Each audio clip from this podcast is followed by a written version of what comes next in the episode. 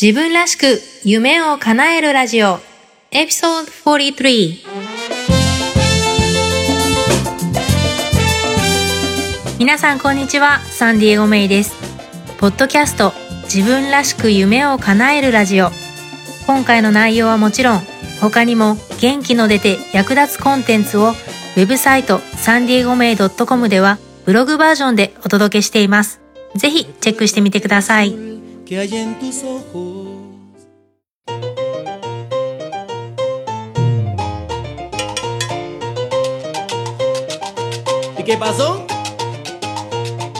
こんにちは、サンディエゴメイです。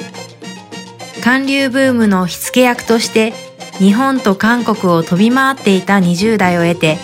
30歳でアメリカに渡り大好きなサンディエゴで働きながら生活する夢を叶えて現在は日系商社のアメリカ支店に所属する傍らマーケティングコーチとしてそして夢コーチとしてインターネットを活用して時間と場所に縛られない働き方をしている私メイが自分の強みを活かしながら理想のライフスタイルを実現したいリスナーのあなたを応援する番組です。さて、今日は日本とアメリカの異文化、ビジネス、このキーワードといえばこの人という方をゲストにお呼びしています。この番組を聞いていらっしゃる方だったらご存知の方も多いと思います。ロッシェルカップさんです。ロッシェルさんは1994年にジャパンインターカルチャルコンサルティングという異文化コミュニケーションと人事管理のコンサルティング事業を創業され、現在は社長として活躍されています。実は私がロッシェルさんのことを知ったのは、まだ私が日本にいた頃でした。アメリカで働きたいなと思っていた私が、当時インターネットはあったものの、あまり情報がなくて困っていた時にたまたま書店で見つけた本が、英文の履歴書についての本だったんですね。ただ英語を紹介しているだけではなくて、より魅力的に見せるために、どのように英文で履歴書を書くべきかっていうところに焦点を置いた内容だったので、とてもためになったのを今でもよく覚えてます。で、その時に本の最後にロッシルさんの E メールアドレスが書かれてたんですね。それで、ぜひこの人と繋がりたいと思って、E メールをしたところ、すぐにお返事が来て、すごく気さくな方だなという印象があったんですね。それがまだ2007年とか8年頃だったと思います。ちょうど10年ぐらい前の話ですよね。そして10年ぐらい経った今、こうやってアメリカで働きながら生活するという夢を叶えて、大好きなサンディエゴからこのロッシェルさんにインタビューができたこと、とても嬉しく思っています。1990年代から20年以上の間、ロッシェルさんは日本とアメリカのビジネス、企業を見続けてきました。現在では全世界に展開しているビジネスを持つロッシェルさんですが、自分の好きや強みを活かしたビジネスをどのように作り上げてきたのか、ぜひ最後までお楽しみください。自分らしく夢を叶える今日は久々のゲストをお呼びしております。ジャパンインターカルチャルコンサルティング創業者及び社長のロッシェルカップさんです。ロッシェルさん、こんにちは。こんにちは。はい。まあ、有名人のロッシェルさんなんですけれども、知らない方のために、まあ少しご紹介させていただくと、えー、1990年代から、えー、ジャパンインターカルチャルコンサルティングというコンサルティング会社、えー、異文化コミュニケーションと人事管理コンサルティング事業を主にされている会社を経営されていらっしゃいますよね。はい、そうですね。はい。はい、うん。で、そうですね。まず、その現在のご活躍についてお伺いしたいんですけれども、このクライアントさんっていうのは、日系企業だったりとか、あとは日本人の顧客とかパートナーを持つ一般企業といいますか。という感じです。そうですね。アメリカ企業とか外資系企業とかそうですね。はい。なるほど。で、まあ今、そのチームメンバーがまあ、もう世界あちこちに北米、南米、日本、ヨーロッパ、いろんなとこにいる、すごくね、あのー、大きいというか、ね、成功されていらっしゃると思うんですけれども、はい。えー、そのそうですね。まず最初にその1990年代にお仕事を始められた時のことをお伺いしたいと思ってるんですが、その前に、えー、ニューヨーク出身でシカゴ育ちのロシエルさんなんですけれども、日本との出会いっていうのは何だったんですか？そうですね。高校時代には複数ありました。あの、まずは日系アメリカ人の友達がいましたり、彼女の家を訪問すると、ご両親は日本の方で、日本のいろんなものを置いてあったりとか、あの、それであの、感じの持ちましたし、そしてその時のホビーとしては、絵を描いたり、版画を作ったりすることでしたので、あの、シカゴの美術館に行ったら、世界中に有名な浮世絵の集まりがありますし、うんうん、育てたところのすぐそばに、生け花の展覧会がよく開催されていた植物園がありました。うん、じゃあ割と、まあそういうふうに日本の文化が身近にあったわけですね。そうですね。そしてあのアーティストのアテリエでクラスを取って、その場所で、あの、スペースを借りて作品を作っていた日本人の芸術者がいました。あの、彼女の作品も素晴らしくて、そして、あの、非常にあの話すと興味深い方だったので、まあ、いろんな面で、あ日本のものはかっこいい、なんか面白いと思うようになりました。うん。それで、まあ、その後、ただ、あれですよね、専攻は歴史学でいらっしゃって、エル大学で、あの、歴史学を勉強されてて、はい、それが、どういう形で自分でコンサルティング会社をするっていう流れになってたんでしょう？ああ、そうですね。まあ、まずは大学の方は、あの、ビジネス関連のことをしたいと思って、で、私の大学にはビジネスという専攻がなかったんですけど、でも一つの考えとしては、日本語をもし身につけたら、技術、美術とか、あの、芸術とかの面で面白いし、でありながらビビジネスにも役立つということ、一石二鳥になるのではないかと思ったんですね。そう同時に、まあ、あの、歴史専攻だったけど、あの、実は東洋学専攻と同じ、あの、内容ほとんどになりましたので、あの、ちょっと歴史専攻になると、ちょっと有利な面があったので、そちらの方にしましたけど、うん、あの、内容としては、まあ、東洋学の内容で、うん、と同時にビジネスのキャリアの準備になる組織行動学とか、経済学とか、あの、数学とか、コンピューターサイエンスとか、そういったようなコースをいろいろも取っておきました。うんうんうんうん。で、まず、まあ、アメリカでコンサルティング会社でお仕事をされて、その後日本でお仕事されますよね。そうですね。はい。最初大学出た時にはアメリカのあのコンサルティング会社で働いて、まあ日本の企業の顧客を持っているところ、うん、あの、で入社しましたけど、コンサルティングがすごく好きで、あの、いろいろ勉強になりましたけど、せっかく日本語を勉強しましたので、日本のことをもっと体験したいと思って、あの、ちょっとその会社を2年後辞めて、日本に行って、安田信託銀行で就職しました。うん。それで日本で働いた後に、私の想像だとそこでいろいろ思うところがあって自分でコンサルティング会社を作られたという感じですか？そう、そうですね。まあ、あの、ちょうどその当時、安田信託は、急に海外拠点も開いたり、日本にも外国人をたくさん雇うようになって、まあ、その、それまでには、純粋国内企業だったんですね。急にグローバル化しようということで、でもそれは、あの、まあ、言うのは簡単、事項が難しいようなもので、いろいろ、あの、戸惑いがあったんですね。あの、日本人のマネージャーが、外国人のスタッフどうやって管理すればいいか。そして外国人のスタッフは、まあ、海外にも日本国内にも、まあ、あの、どうやってこの日本の企業の中で成功すればいいのか、いろいろ、あの、戸惑いがあって、それを見て、同時に、たくさんの日本企業が海外に出始めてた頃でしたので、まあ、海外で買収したり工場を作ったりしてた頃で、日本人と外国人が一緒に密接に働くようになると、私が安田信託で観察してたような、あの、難しさ、うん、まあ、いろんなところで、あの、起こるのではないかと思って、うん、まあ、これは大きな課題じゃないか、と思うようになって、うん、そしてアメリカに戻って大学院に入って、大学院で勉強しながら、日本の多国籍企業の人事問題とか、こういう異文化問題とか、人事管理の問題とか、いろいろ調べて、確かに日本企業の共通の問題だと思ってて、それに対して私は何か役立てられるかな、と思うようになりました。まず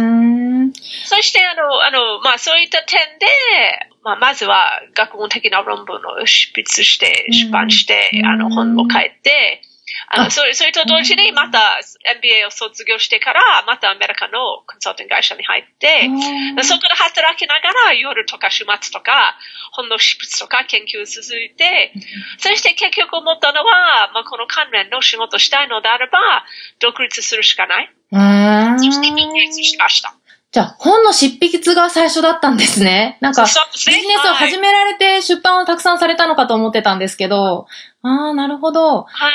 うん。なんか、まあ、これ聞いてるリスナーの方もそうなんですけど、自分がこう、興味のある分野とか好きな分野っていうのがあって、まあ、勉強とかはされてると思うんですけど、そこ、それを自信を持って、それを自分のビジネスにしようっていう、その一歩が踏み出せない人ってたくさんいると思うんですよね。ロシェルさんの場合は、それはどういう、そこはどう乗り越えたんですか？そうですね。あの、まずは、これは絶対、まあこういう悩んだりとか、難しい状況を経験している人を誰か助けてあげないといけない。そして私が、私が日本で働いたっていうのは、もう非常にあの稀なあの経験だし、あの一生懸命日本語を身につけたので、私がユニークな貢献できる方法があるのではないかと思ったんですね。きかったんですね。であれながら、あの、もう一つの面としては、あの、大学院の出て、コンサルティング会社で働いたんですが、そのコンサルティング会社の仕事は、あの、あんまり好きじゃなくて、まあ、あの、典型的な人を奴隷のように使うような職場だったので、あの、まあ、実はよくリーダーシップの講座を教えますけど、このようにしないで、自然に その時の上司を使っちゃうんですね。あの、本当になんか反面教師というか、っていう人だったんですけど、まあ、これは本当に、あの、そこで働くのは本当に miserable だったので、あの、起業するのは、難しいだろうと思いますけど、今の職場はあまりにも嫌いなので、うんうん、もっと悪くなるはずはない。でも、あそれもちょっと、あの、起業する一つの勇気になりました。なるほど。そして思ってたのは、あの、その当時、あの、日本の観光客はアメリカに来て、うん、たくさんのお金を出して買い物して、うんうん、ですからもう、プラン B として、もしうまくいかなかったら、あの、シカゴのあのメインのショッピングストリートのミシガンアブニューで、うん、コーチの、あの、とかのバッグを売ってる店の店員になれるじゃないか、できるから。まあ、でも、それは最悪それができるだろうと思ったんですね。日本語できるから何かできるだろうと思って。それも、だからうまくいかなくても、なんか、何か、あの、食べられるかなと思ったんですね。もちろんそれを、あの、する必要はなかったけど。うんうんうんうん。なるほど。その、まあ、さっきその日本から観光客が来てっていうお話をされてたんですけど、そのロシュルさんがビジネスを始められた90年代っていうのは、日本企業はどんな感じだったんですか？そうですね。まあ、あの、80年代の終わり頃は、あの、たくさんの買収が行われてました。うん。ながら、たくさんの、あの、進出もありました。うん、特に、あの、アメリカに、あの、目立ってたのは、工場、うん、例えば、あの、自動車、はい、自動車部品、はい、そして、まあ、いろんな電気製品。うん、そうです、ね、そして、そういったような産業を手伝ってあげる金融と商社。もう結構ました。ですからその当時はそれがメインだったんですね。あの特に当社にとってはあの自動車関連の顧客が最初の頃は非常に良かったんですね。じゃあ割と日本がの景気が良かった頃と考えていいですか？まあそうですね。あの、確かにそういう、あの、時に、あの、アメリカの進出がスタートしたのではないかと思いますね。まあ、地域のこともあったし、自動車のことを言えば、あの、ちょっと、貿易摩擦があって、あ、そうですね。あの、自動車と自動車部品をアメリカで作りましょうっていうプレッシャーがあって、それに応じて、こちらでたくさん工場を作ったところがありました。私もアメリカで、まあ今商社、日系の商社に勤めていて、まさに自動車関連の仕事をしてるので、なんかよくわかります。うん。それともう一つお伺いしたかったのが、そのビジネスを始めるにあたって、まあもちろんその勉強もされて、実際に経験もされて、知識面はもちろんたくさんお持ちだったと思うんですけど、やっぱりそのビジネスを始めるにおいて、クライアントが必要になると思うんですが、それはどのようにして始められたんですか？そうですね。まあ、特に私の場合は、私の、まあ、あの、独立するときに、日本語にも英語にも本を出して、英語の本をちょっと宣伝の手段として使って、あの本の、例えば、あの、本屋さんでの短いトークしたりとか、はい、あの、どこかで講演したりとか、ということで、あの、ちょっと知名度を上げて、顧客になる可能性のあるところに、あの、ちょっと連絡することができました。そしてもう一つ大きく力入れたのは、ネットワークキングでした。ですから、日本企業との関わりのある、例えば弁護士とか、会計士とか、他のコンサルタントとか、人材斡旋会社とか、要するに何か顧客のニーズを聞く、あの、可能性のあるところ、をちょっと、あの、みんなと、なんか一人ずつちょっとランチを一緒に食べたりとかして、まあ、ある程度ちょっと太ってしまいました、その、あの、独立して1年間は、あんまりもう、あの、外出、あの、あの外食してしまって、でもそういったネットワーキング、だから、ああの、何か、顧客ニーズがあれば、あ、こういう人がいるんですよ、と、あの、みんなが言えるように、ちょっと、あの、ネットワーキング活動に力を入れました。そうやって、まあ、関連のあるような人たちと、あの、リレーションシップを作っていったっていうことですね。そうですね、はい。なるほど。じゃあ、最初のお客さんっていうのは、アメリカの企業、多国籍企業のお客さんが多かったんですか？まあ、あの、最初の方から、主には日本企業でした。日本企業の方が多かったんですか？はい、日本企業ですね。まあ、今でも日本企業は約80%ぐらいなんですけれども、はい。あの、まあ、ちょっと当社の一つの特徴としては、うん、日本企業の状況をよくわかってるわけですね。うんまあ、私自身が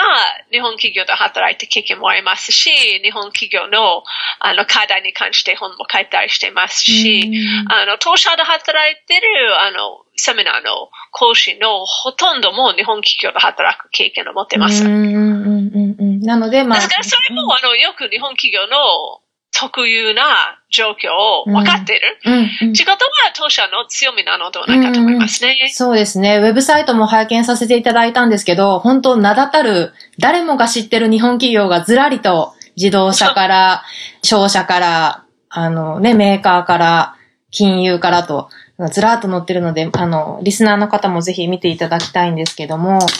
なるほど。そして、あの、もう一つ言えるのは、はい、あの当社は24年間の歴史がありますので、うん、あの、たくさんの企業を手伝ってあげて、あの、よくある状況をたくさん見てきました。まあ、英語で言うと、pattern recognition、まあ、こういうパターンがあるだっていうことを、まあ、ちょっと把握して、よくあることとしては、顧客の方から、まあ、こういうちょっと特別な状況がありますが、どうですかとか、と聞かれて、あ、実はそういった似たような状況を持っている顧客は何回も手伝ってあげましたので、そのためのこの特別のプログラムもありますよとか、答えられるようになりました。たくさんこのあの分野であの活躍してきましたので、そういうちょっとやってきたもののストックがありますね。うんうんそうですね。で、あの、まあ今、もう24年間経営をされてきて、まあ、チームメンバーが世界のいろんなところにいて、リモートでお仕事をされてると思うんですけど、この形態っていうのはもう長いことされてるんですか？そうですね。最初からそういう形ですね。あそうなんですね。当時は珍しかったんじゃないですか、はい、そうですね。あの、ちょっと珍しいかもしれませんけど。うん。そのリモートで、なんでしょう、人をマネージするときのポイントって言ったらどんなことになりますか？そうですね。まあ、頻繁にメールでのコミュニケーションをしていますし、うん、定期的でにスカイプなどでも会話してます。なるほど。はい。とそうですね。その、まあ、お客さんでもそうだと思いますし、まあ、自分の会社の中でも、やっぱりその異文化、あの、おそらくその日本人社員もいるし、まあ、アメリカ人の社員もいたりっていうような環境だと思うんですけれども、一番こう、よくある、それこそ、まあ、先ほどパターンレコグニッションの話があったんですけど、よくある、なんかこう、異文化の問題っていうのはどういったことですか？あの、当社の社、社内ですか？社内だったり、まあ、お客さんの様子を見ていて、よくあるなって思うのは、あ、そうですね。はい。あの、実は当社の社内の方は、入る人がみんな異文化の意識が非常に高い人ですので、でねうん、社内にはそういうのがそんなにないんですけど、うんうん、あの、顧客の方を見ると、やっぱりコミュニケーションが一番大きな、うん、あのとところですね。はい。コミュニあのコミュニケーション、コミュニケーションっていうのは、まあ、日本のコミュニケーションスタイルを言うと、割と間接的だし、そしてもう一つ、日本が非常に特徴的であるのは、まあ、一言えば字を知るとか、あうんの呼吸とか、一心伝心とか、あんまり言葉を使わないで物事を伝えようとする文化があります。日本人同士では、それはなんとか、あの、通じるんですけど、より豊富な言葉による説明を期待している外国人にとっては、非常に理解しにくい、あの、ことがあって、いろんな戸惑いにつながってしまいます。うんうん。うそうですね。あと、その人事管理のコンサルティングの面ではどういったことが、あの、ギャップになりますか？そうですね。はい。まあ、あの、それもいろいろあると思いますが、一つ大きいのは、日本では、job description、職務内容記述表はあまり使われてないんですね。残念ながら海外の方は、それが非常に大事なもので、あのそうそういった手段を使って仕事を円滑にあの行くようにしようとしてますね。でもそれを、まあ、そういった job description は言葉の形にしっかりするっていうもう一つの例ですね。日本はちょっと曖昧のままになっていることが多いんですけど、それも人事面であの大きな違いだと言えますね。外国人社員にとっては job description がないと落ち着かない。うん、そうですよね。ねはい、なるほど。うん。あとそうですね。あとはその経営者としてのお話を少しお伺いしたいんですけれども、まあ今もあの積極的に本とか記事を書かれたりとか、まあツイッターであのすごく面白い内容を発信されてるなといつも拝見してるんですけれども、ビジネスオーナーとしてロッシェルさんが自分の強みをどういうふうに経営に活かされてるのか教えていただけますか？そうですね。うん。あの、確かに私は執筆したり、情報配信したり、うん、講演したり、うん、あの、することが好きで、まあ、その関連で、私もあの、当社のセミナーの資料の内容を作ったりして、うん、まあ、そうですね、あの、なんかそういった、英語で言うと、thought leader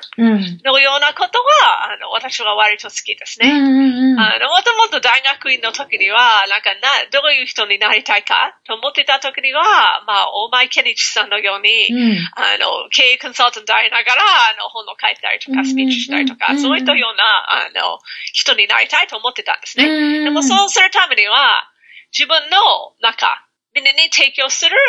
自分の独特な内容が必要ですね。コンテンツが。だからそういったコンテンツ。だからそういったコンテンツを作ること。うんうんまあ、私の一つの強み。まあ、それをコンテンツを作って広めようとすること。うんうんうん、まあ、私の強みの一つだと思いますね。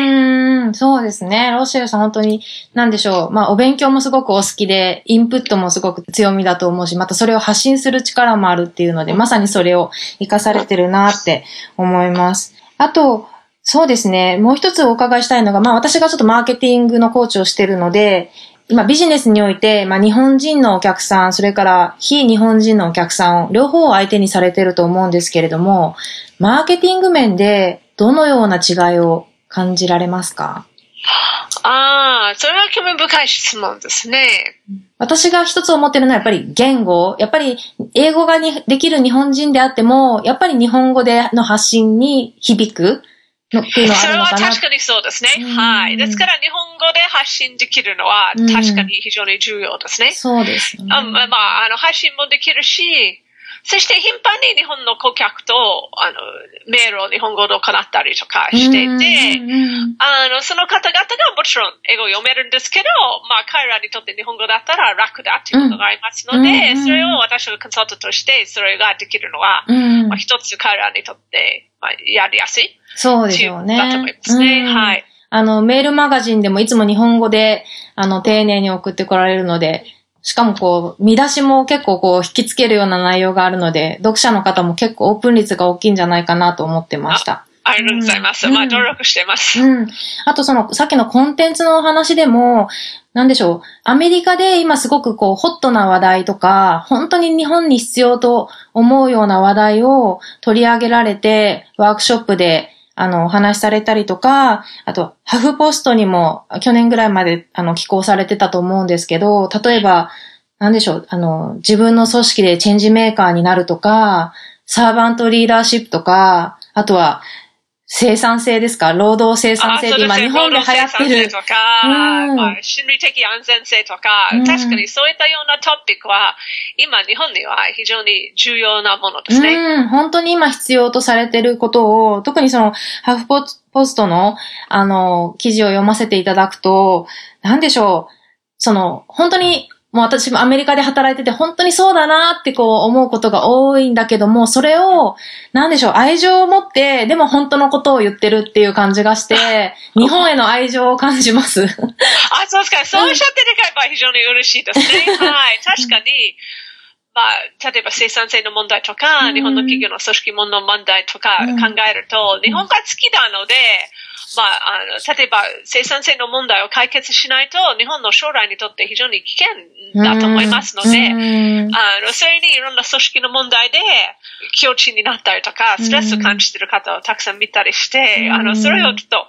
それがないようにすればいいじゃないか。まあ、あの、日本が好きだからいろいろ、まあ、あの、指摘とか、あの、あの、言ってるわけですね。うんうん、そうですよね。で、あの、ビジネスをは、まあ日本にね、特にいらっしゃってあまり海外に行かない方にはピンとこないかもしれないんですけど、おそらくこのビジネスをされてきた、まあ二十数年間の間に、まあ、当時のその日本企業の様子から今って、やっぱりこう変わってきてると思うんですけれども、ロッシュルさんはどう思われますか、そうですね。それは非常に難しい質問ですね。ある意味では、日本企業はかなり変わってきました。うん、でありながら、ある意味では、そんなに変わってない面もありますね。それはちょっと難しいですね。非常にミックスされてます。うんうんうん、そうですね。私も同じように感じます。で、日本がそうやってゆっくり変わろうとしてる間に、世界はもっと変わってってるっていう感じですよね。はい、そそれもありますね。はい。あの、確かに、今の世界には、スピードの速度がどんどん上がってきてるわけですね。うんうんうん、まあ、あの、コミュニケーションもインスタントですね。うんうん、あの、インターネットとメールとかがあるから。うんうんうん、それに、いろんな技術的な進歩もどんどん早まってきてることがありますので、うん、あの世の中が変わるスピード感が非常に、あの、ありますね。うんだから、あの、日本企業が、あの、スピード感よりは、しっかりとじっくりと実施することは強み。そうですね。でももちろんそれは非常に重要ですが、世の中が早く変化している中では、あの、どうやって対応すればいいか、うんうん、日本企業にとって非常に大きな課題だと思います。そうですね。私も最初に勤めた会社が韓国の会社で、でもう、パリパリと早く早くっていつも言うような会社だったんですけど。ああ、そうですね。はい、うん。その後にアメリカに来て実際に日本の企業に初めて勤めてみて、なんかのんびりしてるなっていうのはすごく感じたので、同じ日本人でも、ああ、なんかね、びっくりする部分があったので、よくわかります。ね、うん。そうですね。あと、えっ、ー、と、最近出された本の話をお伺いしたいんですが、多分これかなと思うんで、日本企業がシリコンバレーのスピードを身につける方法ですか？はい。うん、はい。これがまさにそのスピードの話を書かれてるのかなと思うんですけど。ね、はい。うん。確かにシリコンバレーは一番スピードが速いですね。うんうん。今。でも、あの、うん、シリコンバレーの企業がいろんな業界をリードしてますので、うん、全体のペースを作ってますね。うんうんうんうんうん。面白い。今、シリコンバレーを拠点に活動されてるんですよね。そうですね。はい。今は、シリコンバレーは拠点で、まあ、年間の3分の1は日本にいます。だから頻繁に行ったり来たりしてます。日本にも3分の1いらっしゃるんですか？それはすごい。そうです。うーん。いや、なんかメールも日本語で届くし、なんか最初日本にいるのかなって、なんか思いがちなんで、こセミナーも日本でします、日本でしますって、ね、いつもおっしゃってるから、ずっと日本にいるのかなと思いきや、実はアメリカにもいらっしゃるっていう。確かに、期待してですね。はい。うん、ほんとなんか日本にいる時も at home ですね。はいうんうんうんうん。なんか家が2つある感じですかね。ああそうですね。まあ実は最近はホテルだけですけど、んあの、前は日本にアパートも持ってたんですが、ちょっと不便だったので、うんうんホ。テルの方は楽ですね。私は家事した。へえ、あ なるほど。うーん。わかりました。それで、まあいろんなお話をお伺いして、まあ日本にもまだ今3分の1いらっしゃって活動されてて、まあご自身がね、前に出てワークショップもされてて、まあいろんなテーマで毎回されてると思うんですけれども、今度また東京で、えー、ワークショップをされるということで、外国人とうまく働く方法ですか？そうですね。はい、うんそうです。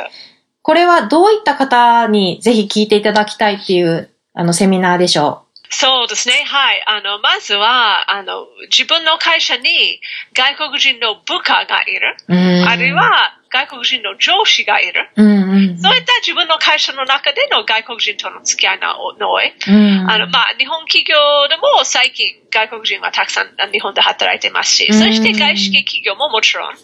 まあ、上司とか、あるいは、あの、親会社との連携もあると思いますし、うん。ああるいは、あの、日本企業でも外資系企業でも顧客が外国の方。うん。っていう、あの、こともありますが、何らかの形で密接に外国人との仕事をしている方向けのセミナーです。うんうん。なるほど。わかりました。11月の頭、えー、7日でしたっけ？そうそうそう、そうです。はい。11月7日に、えー、東京、どこですか？場所は。あ、六本木です。六本木ですね。で、開催されます。えー今日の番組を聞いて、ロシェルさんに会ってみたいという方、もっとね、異文化について学びたいという方は、ぜひ、えーセミナーに参加してみてください。はい。今日はお忙しいところ、ロシェルさん、ありがとうございました。あ、こちらこそ本当にありがとうございます。うん。まあ、じゃあ、あの、今日の内容や、えーロッシェルさんの会社のウェブサイト、えー、ツイッターのリンクなどなどは、えー私のウェブサイト、えー、サンディエゴメイド .com の、えー、ショーノートに載せてますので、ぜひご覧ください。えーロッシェルさんありがとうございました。こちらこそありがとうございます。自分らしく夢を叶えるロッシェルカップさんとの対談インタビュー聞いていただきました。いかがでしたか？ロッシェルさんのお話の中でのあなたの学びは何だったでしょうか？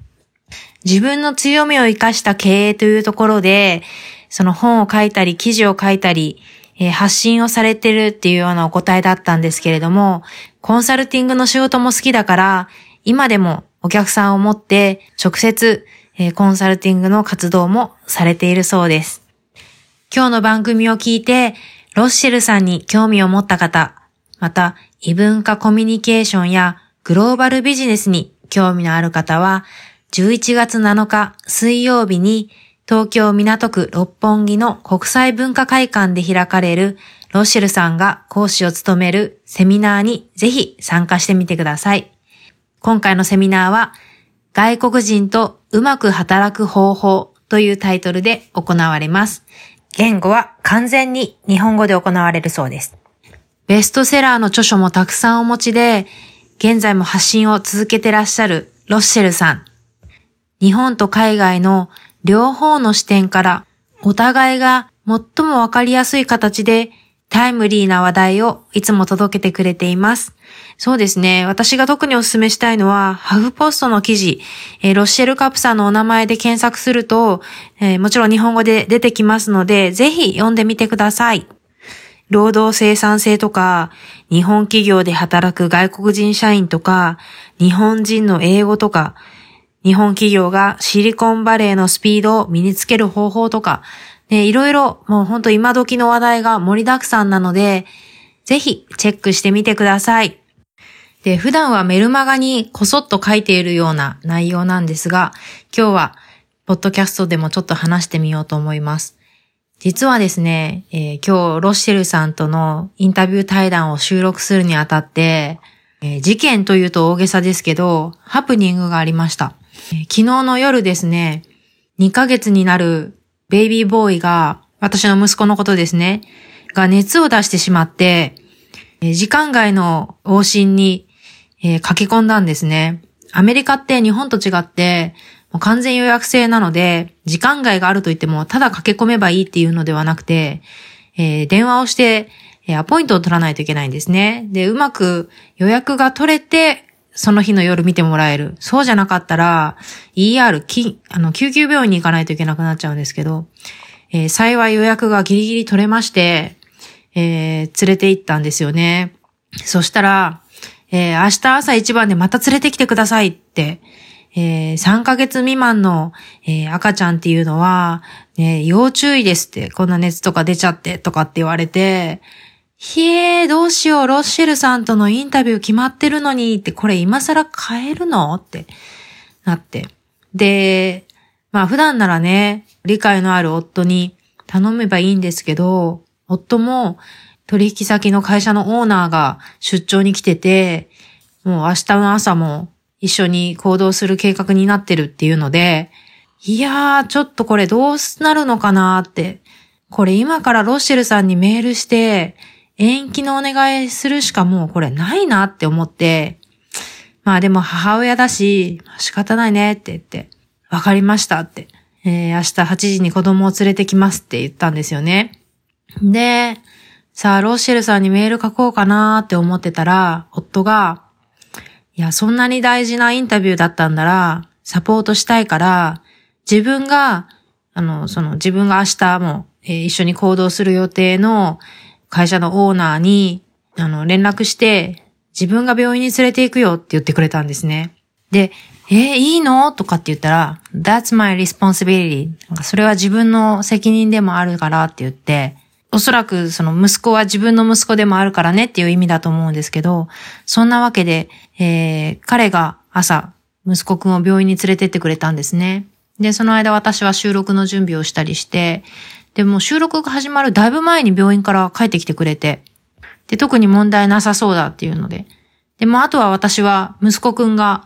えー、収録の間ぐっすり寝てくれることを願うのみですよね。なんで収録前にたっぷり飲んでもらって、たら案の定しっかり寝てくれて、無事、ロシエルさんと今日の収録を終えることができました。なので今回のエピソードは、本当家族の協力があって、えー、無事こうやって配信することができていますので、この場を借りて彼と息子くんにお礼を言いたいと思います。本当にありがとう。サポートしてくれて、いつも本当にありがとう。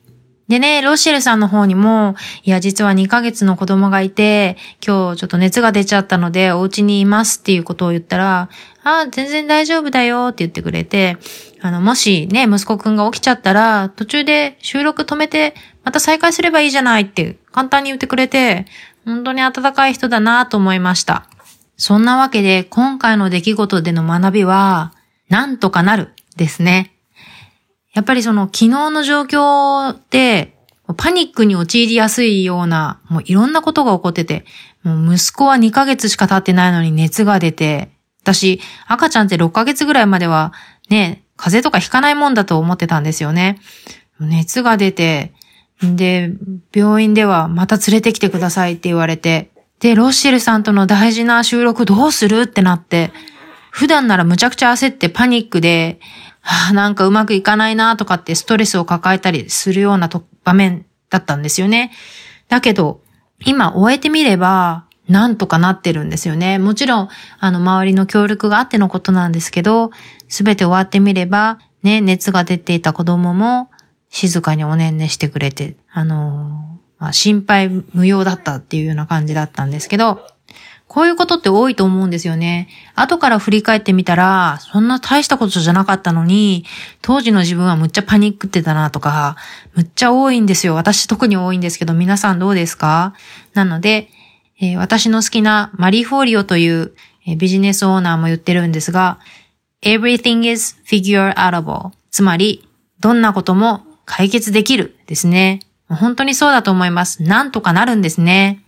その時はなんか大きなように見えても、振り返ってみるとなんとかなってるってことは、あの、皆さんも経験があるんじゃないかなと思います。そんなわけで、えー、今日のポッドキャストの内容は、私のウェブサイト、サンディエゴメイでもご紹介しています。また、先ほど少しご紹介したようなエピソードや学び、そうですね。もう少しプライベートで、リアルタイムで、そういった内容はメルマガの方でお届けしています。やっぱりポッドキャストって、まあ、収録して、編集してって時間かかりますよね。だけどメルマガはね、パパパッとね、パソコンに向かえば書けちゃうので、そういう内容はいつもメルマガで、えー、お届けしていて、これがね、おかげさまですごく好評でして、ここ数ヶ月でなんと、購読者数が1000%、2000%増えてます。あの、ありがとうございます。なので、もしまだ購読してない方は、どんな内容か、ぜひ、えー、サンディエゴメイド .com スラッシュニュースレターからご購読ください。自分らしく夢を叶えるラジオ。あなたが今一番叶えたい夢は何ですか？そして、その夢の実現のために今できることは何ですか？今日も最後まで聞いてくださって本当にありがとうございました。そしてまた来週もお楽しみに。私の大好きな街、アメリカ西海岸のサンディエゴよりお届けしました。皆さんの心にサンディエゴの暖かい風が届いていますように。それでは次回もお楽しみに。Have a great day! バイバイ